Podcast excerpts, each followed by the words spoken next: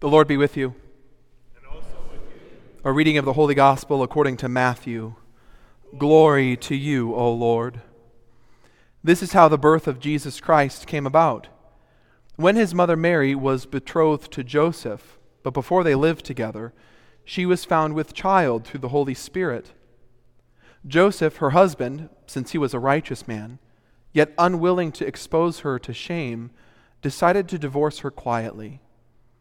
Such was his intention, when behold, the angel of the Lord appeared to him in a dream and said, Joseph, son of David, do not be afraid to take Mary, your wife, into your home, for it is through the Holy Spirit that this child has been conceived in her. She will bear a son, and you are to name him Jesus, because he will save his people from their sins. All this took place to fulfill what the Lord had said through the prophet Behold, the virgin shall conceive and bear a son, and they shall name him Emmanuel, which means God is with us. When Joseph awoke, he did as the angel of the Lord had commanded him, and took his wife into his home. The Gospel of the Lord. In the holy name of Jesus. Amen.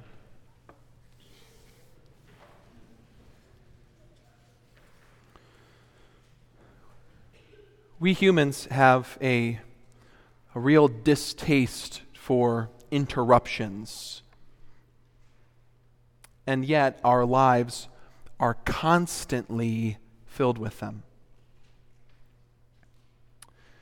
Parents of young children rarely get an uninterrupted night of sleep.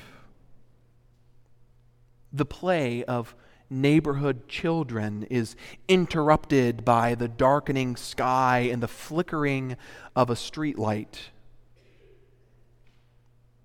Study and work are interrupted by the lights and sounds of our devices, costing us precious time and our places of work precious money. Relationships can be interrupted by irreconcilable differences or unfaithfulness. And stability can be interrupted by the loss of work or status or even life itself. We have a distaste for interruptions because they break the rhythm that is ingrained in us. I mean, think about your own life. Everything you do in your day is a link in the chain of your daily rhythm. Waking and sleeping, dreaming and praying, eating and drinking, moving and socializing, working and playing, living and breathing. When someone or something interrupts this rhythm, it disorients us and breaks the control we have of our lives. Now, if there's anyone who knows about interruptions best, it's the engaged couple we just encountered in our gospel text. The couple whose lives are interrupted by the miraculous conception of a child. This child certainly interrupted the life of his poor peasant girl mother, Mary, who was from a backwater town in a backwater part of the Roman Empire. As if she couldn't be of lower estate, now she's pregnant out of wedlock. A real social pariah. This child also interrupted the life of Mary's betrothed, Joseph, the righteous man who, who couldn't be married to such a woman, but who was also kind enough to divorce her quietly. I mean, one can only imagine how bewildered and disappointed and hurt Joseph must have been when he saw his pregnant fiancee. Then an angel comes and interrupts Joseph's dream. The news that the angel brings transcends Joseph's life and Mary's. It goes beyond the hustle and bustle of that little backwater town and that backwater part of the Roman Empire. In fact, the news that the angel brings transcends the rhythm of the entire cosmos. Take Mary as your wife, Joseph. For this interruption is of the Holy Spirit and will save God's people from their sins. The Creator is taking on the flesh of His prized creation in order to recreate them.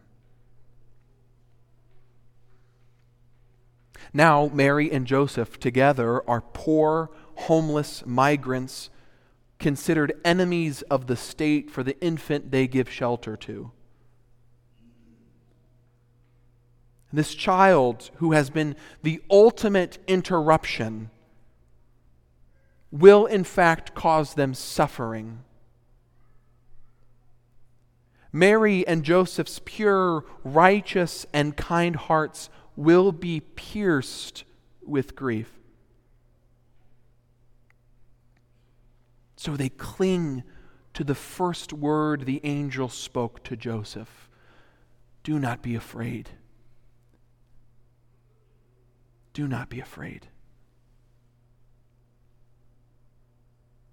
If you've been along with us on this Advent journey, your lives have been interrupted by this child too. In week one, he interrupted you in your prison cell, offering to bring light to your darkness and begging you to not go at this journey alone.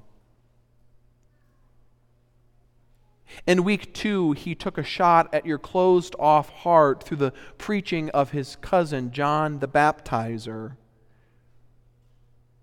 He beckoned you to repentance and offered you the purifying fire of his power and might.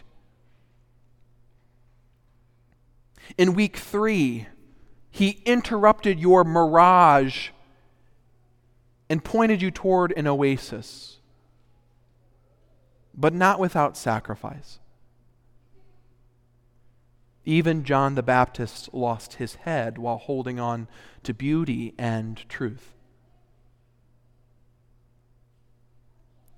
Today, the beginning of week four, we are told by the angel that the Lord is coming to tabernacle among us. He doesn't remain far off.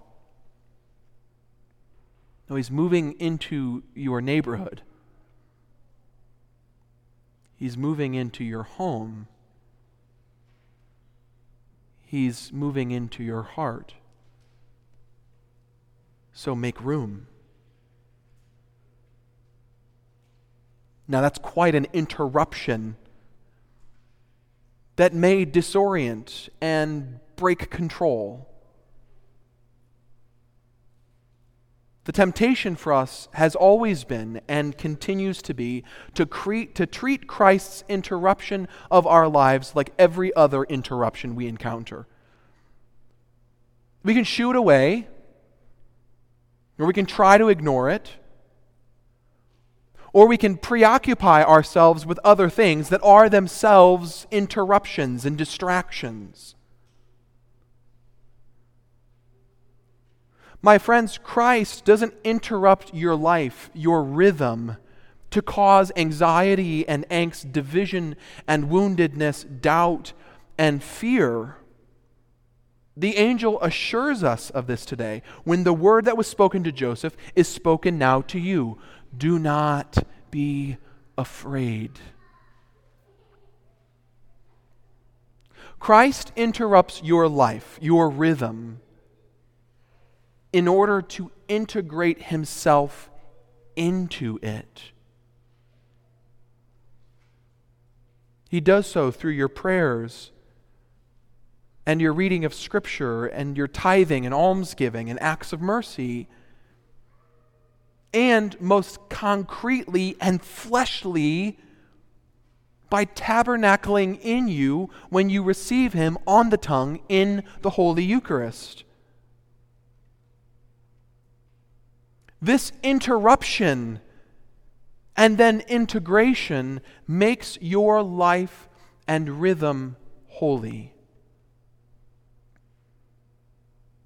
It gives your life meaning and purpose, just like it did for Mary and Joseph. It brings healing and peace. It offers you divine gifts that literally shake the cosmos.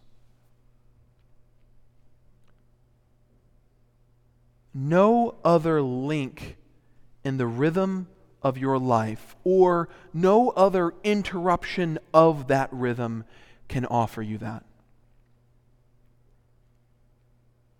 We hear from the prophet Isaiah today that the Lord is wearied, wearied when we don't receive him into our rhythm and receive of his gifts and his signs for us. He is wearied when we willingly choose for ourselves and our children the interruptions and distractions and illusions of the world over the divine interruption from heaven. He's wearied when you, when you choose scrolling social media instead of reading Scripture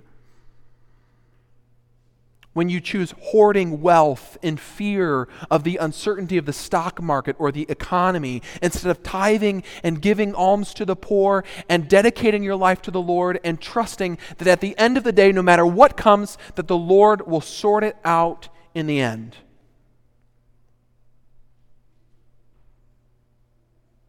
He's wearied when you cart your kids off to this activity or to that activity on a Sunday morning instead of bringing them to the table that will feed them life and forgiveness and true peace in this storm of the world that we live in. The Lord is wearied when we choose these things. But as he did for the people of Israel and Ahaz, so he does for us. He gives us a sign, and he doesn't give up on us. He continues to pursue, he continues to interrupt.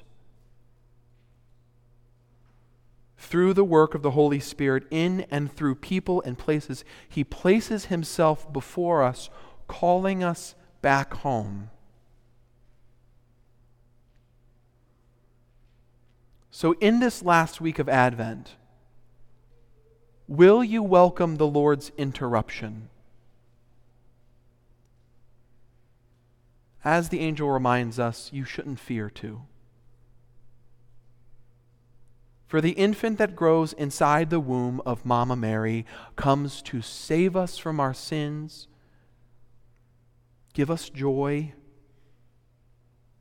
and unite himself to the rhythm of our life as he directs us heavenward. Behold, the virgin shall conceive and bear a son and you shall call his name Emmanuel, which means God is with us. That, my friends, is a beautiful interruption. In the holy name of Jesus.